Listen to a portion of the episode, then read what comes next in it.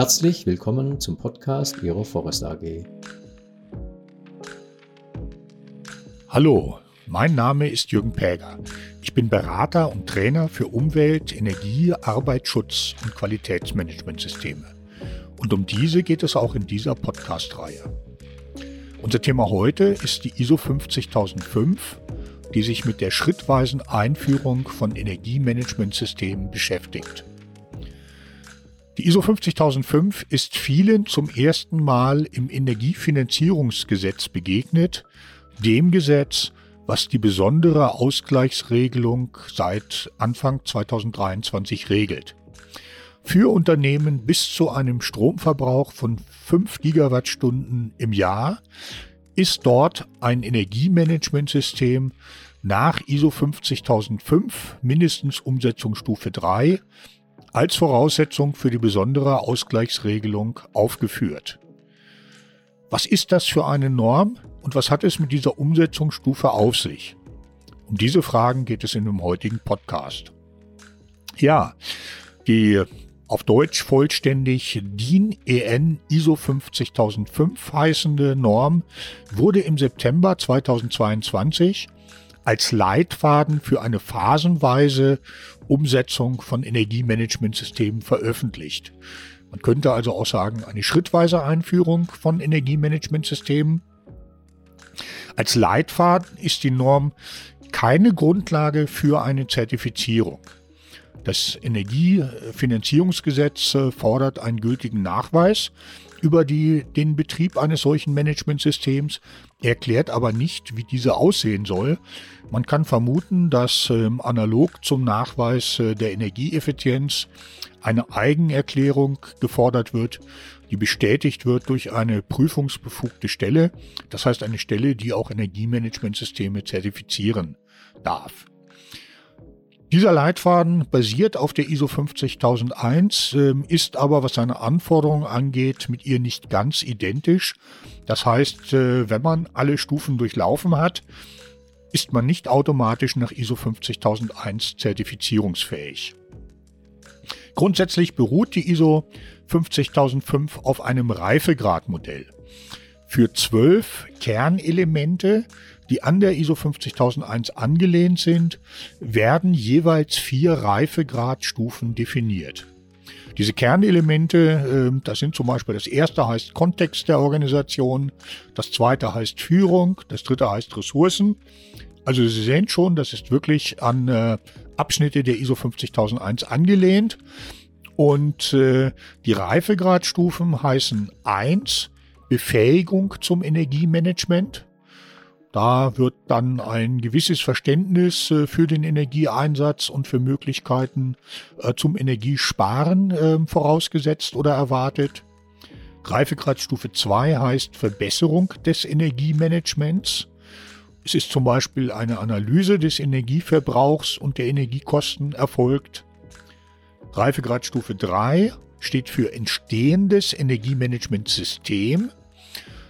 Dazu gehört zum Beispiel, dass man eine systematische Herangehensweise an die Einhaltung rechtlicher Vorschriften hat. Und Reifegradstufe 4 heißt schließlich etabliertes Energiemanagementsystem. Bei dem ist dann eine fortlaufende Verbesserung der energiebezogenen Leistung gewährleistet. Ja, zu jedem ähm, der Kernelemente gibt es in der ISO 50005 ähm, eine Tabelle, in der für das entsprechende Kernelement verschiedene Themen und Kriterien zur Bewertung der Reifegradstufe festgelegt sind. Schauen wir mal als Beispiel das Kernelement 4, energetische Bewertung an. Dort lautet eins der Themen Energieeinsatz und Energieverbrauch und das Kriterium für eine Einstufung in Reifegradstufe 1 heißt, aktuelle Energiearten und Energieeinsätze sind identifiziert das Unternehmen weiß also, welche Energieträger es für welchen Zweck, also Energieeinsatz, einsetzt. Im Anhang B der ISO 50005 sind die Kriterien für die Stufen nochmal übersichtlich zusammengefasst. Ja, das äh, Vorgehen bei der schrittweisen Einführung eines Energiemanagementsystems äh, besteht im ersten Schritt aus der Bestimmung des, der aktuellen Reifegradstufe für jedes Kriterium. Im zweiten Schritt werden dann Ziele festgelegt. Die Ziele können sich entweder auf ähm, einzelne Ker Kernelemente beziehen, ähm, dass man bei Kernelement 1 äh, Reifegradstufe 2, bei Kernelement äh, 7 Reifegradstufe 3 erreichen möchte zum Beispiel. Oder aber auch so aussehen, dass man für alle Kernelemente einen bestimmten Reifegrad, zum Beispiel 2 oder 3, anstrebt.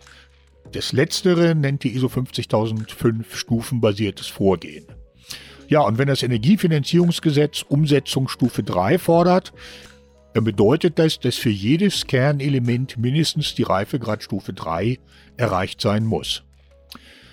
Dritter Schritt äh, besteht dann darin, dass für die Ziele Maßnahmen festgelegt werden.